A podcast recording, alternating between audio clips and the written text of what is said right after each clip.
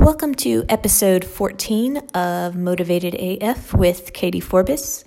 Ladies and gentlemen, my name is Katee Forbis. And on this episode, I did a special blog audio um, from basically, it's the audio version of a blog post I wrote for my website, um, which is called uh, It Isn't in My Blood, a Father's Day tribute. And I wrote it um, in honor of my dad who passed away in December, and um, it goes into um, it's not just about that though. It's also about um, things i've learned and um, it's about how like even this past weekend some things kind of uh, I had a realization about some things that my dad had always tried to teach me that I just now figured out at the age of 33.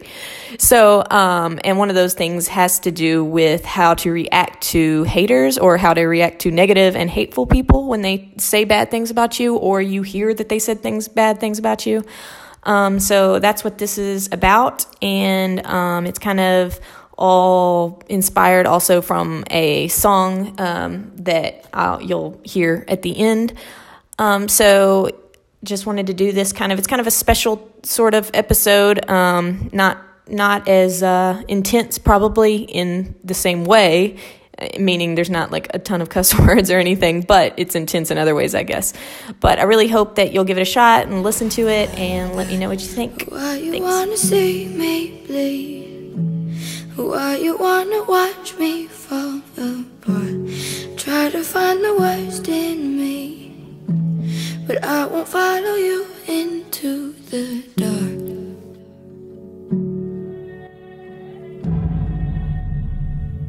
When you treat me like that, when you treat me like that, it's pushing me harder, it's pushing me harder.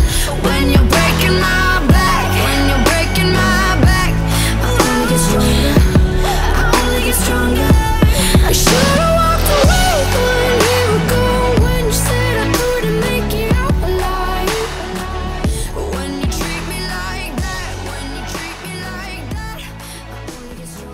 It isn't in my blood.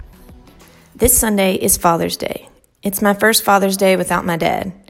He passed in December, and I would be lying if I said it wasn't something I've been thinking about a lot recently. I guess wishing you had certain conversations with a person before they passed is normal. I tried to tell him everything I could at the end. I wasn't sure if he could hear me or not. The nurse told me hearing was the last thing to go. So I tried. I sat by him and had one of those heartbreaking life moments where you have a conversation with the person you love, but it's only one sided. The conversation I always feared having. And as hard as it was, I realized some people don't even get that moment. I didn't get it with my mom. But since December, I've also realized that there was never going to be a moment where I could say everything. There was never going to be a time where I would have had every conversation I wanted to have with him. There wasn't ever going to be enough time to thank him for everything he did for me or to ask him every question I wish I could have asked him. Because even if there was still time, I probably wouldn't have done it or thought about it enough when he was still here. Most of the time, I think we only wish we had the time to pour out our hearts to someone after we no longer have the option. We don't want to be vulnerable until it's too late. I think we can learn from losses and try to be more intentional on telling those we love how we feel but I also think there's just some of it that is human nature. And with parents, or really anyone you lose that was an anchor in your life, there's always going to be things left unsaid. If for no other reason, because we don't always have the perspective or emotional maturity needed to see certain things until it is in the past. And sometimes it's little things. Like when I was in New York this past week for something called Pop Sugar Playground, an event that was about positivity, supporting others, and pretty much just enjoying life. I should have known in that setting that my dad would be on my mind a lot because that's what he was all about positivity, supporting others, and enjoying life. He realized waiting for perfect moments was a losing game. At this event, Tiffany Haddish was a speaker. She's a talented comedian who rose to the top from nothing. She was homeless three times. She went through a lot of struggles, and I won't get into them here, but you can read more about it if you look her up. But she was asked how she deals with negativity and people whose only mission appears to be cutting her down to size and making her feel bad about herself. Her answer? I just laugh at them. She went on to explain, of course, in a hilarious way, how it throws the haters off. She said, They just are looking at you like you're crazy and it disarms them. I thought, that's what my dad would have said. And then it hit me. Yet another lesson my dad tried to teach me that I had missed, at least on a conscious level. Suddenly, my eyes were watering for reasons other than laughter. I remember as a kid and as an adult being upset about something people said about me or to me, and my dad may ask, What did they say? And I would angrily or tearfully tell him. There were a lot of times he immediately started laughing. I used to be very annoyed at this and felt like he was being dismissive of my feelings. But then after he laughed, his advice was always helpful. And it took me until I was 33 years old, sitting in New York City, to see the lesson he was trying to teach me. He wasn't trying to be dismissive of me, he was trying to be dismissive of the hate. He was trying to teach me that it should be of that little importance to me, that life was more than what some silly person said about me.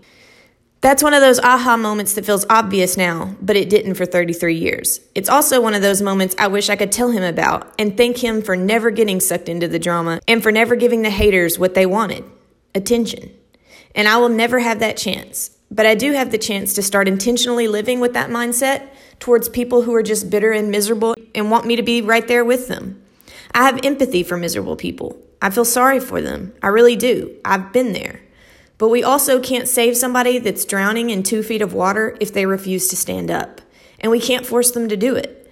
But what we can do is make sure we don't let their behavior pull us under the water, too. We must remember we always have the ability to stand up. And instead of using all our energy to get revenge or to hold on to grudges, we should just try to laugh especially if it's absurd and we definitely know it's not true. If we laugh and don't give it attention, most of the time, other people won't give it attention either. And they'll laugh with us. And now we've taken away the power we had been giving these people for so long. And we've taken our own power back. And now we can use that power, that emotional energy, to keep pushing and get back to living our life. We can wish those people well and hope they find happiness one day. We can hope they find a mission in life besides looking to make others feel as bad as they do. We can't save everyone, but we can save ourselves a lot of hurt and pain by doing this, and we will be happier, less bitter people. And that is the kind of life my dad lived. He remembered not to take everything so seriously while also understanding what was important. And he was trying to let me know what hateful people said about me wasn't important. I'm pretty sure these epiphanies are going to keep happening the rest of my life me suddenly realizing something he or my mom was trying to teach me that I wasn't ready to learn yet. And the sobering truth is, I won't ever get to think either of them in person anymore when I have those moments of clarity, at least not in this lifetime. And I'll be honest, that hurts a lot. But I also know they didn't put so much energy into trying to make sure I was a good person all those years so I could just live in sadness and regret for the rest of my life. So I have to find other ways to show my gratitude as I continue to learn from these lessons. And I think one of the best ways I can do this is using those lessons to make myself a better person, a happier person, a more content person, a person who does not get caught up in the bullshit of life, a person who can laugh and dismiss the hate, wish them well, and continue to live with intention and purpose.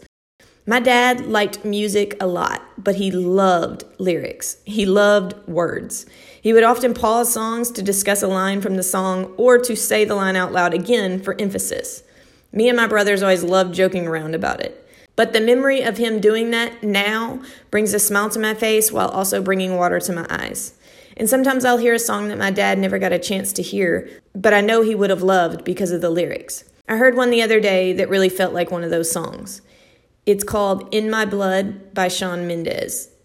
It's a song that the artist Shawn Mendes wrote about anxiety and trying to continue to press on. He sings, Sometimes I feel like giving up, but I just can't.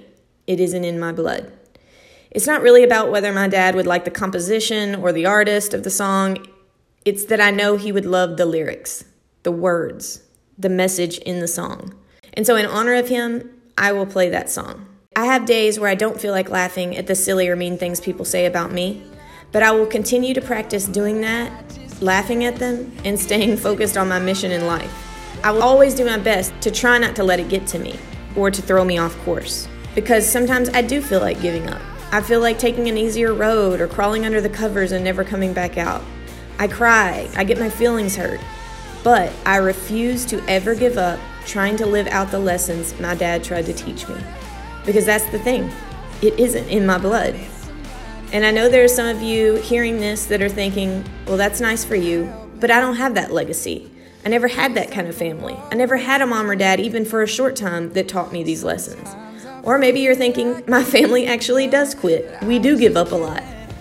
And while I may not know exactly what that's like, I do have empathy for you. And if I could offer you any advice, it would be that it can start with you.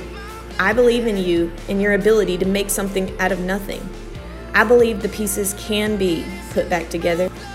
And despite any evidence to the contrary, I believe it isn't in your blood to give up either. I just need you to believe it also. So happy Father's Day, Dad. I promise to do my best to live your legacy out in my life and to laugh at the haters and the nonsense of life and remember that everything isn't as big of a deal as I think it is. And I also will promise to continue to remember never to let a dream delayed become a dream denied. Help me. It's like the walls are caving in. Sometimes I feel like giving up, but I just can't. It isn't in my blood. Laying on the bathroom floor, feeling nothing. I'm overwhelmed and insecure. Give me something I could take to ease my mind slowly. Just have a drink and you'll feel better. Just take her home and you'll feel better. Keep telling me that it gets better. Does it ever? Help me. It's like the walls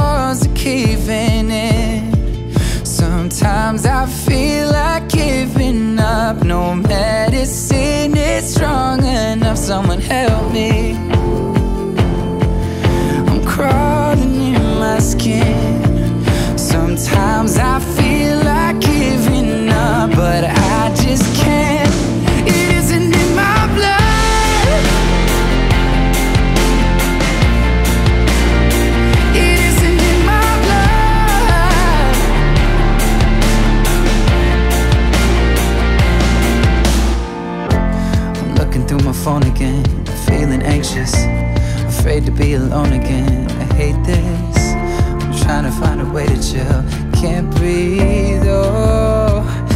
Somebody who could help me? It's like the walls are caving in. Sometimes I feel like giving up. No medicine is strong enough. Someone help me.